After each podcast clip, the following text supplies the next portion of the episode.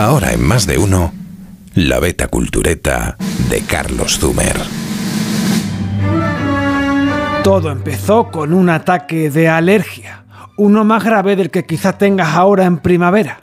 El afectado fue el físico alemán Werner Heisenberg, y es posible que sea el ataque de alergia más importante de la historia de la ciencia.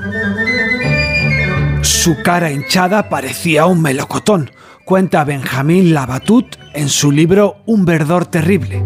Era el año mil novecientos veinticinco y Heisenberg no pudo soportarlo más. Cogió un barco que se alejara de suelo continental. Se plantó en la minúscula isla alemana de Heligoland, en el Mar del Norte, muy cerca de Dinamarca. Dimensiones cuatro kilómetros cuadrados.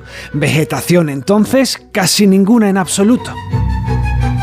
En los acantilados de Heligoland, Heisenberg volvió a ser persona, a respirar, pero al mismo tiempo, en aquella soledad ventosa y polvorienta, se deshumanizaba a marchas forzadas, sin comer, sin dormir, obsesionado con un problema científico traído en la maleta, imposible de resolver, menos para Heisenberg. De aquel antihistamínico y radical retiro surgió la primera formulación de la mecánica cuántica de la historia. Y no acaban aquí la vida y milagros de la ínfima Heligoland.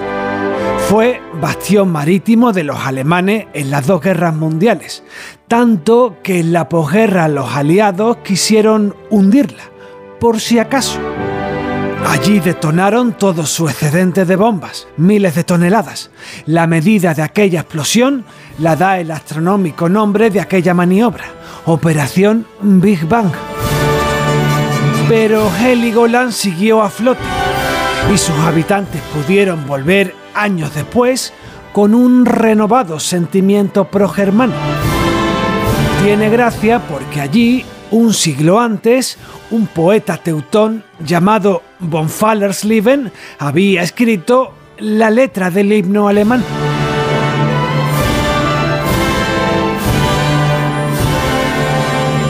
Más de uno en Onda Cero.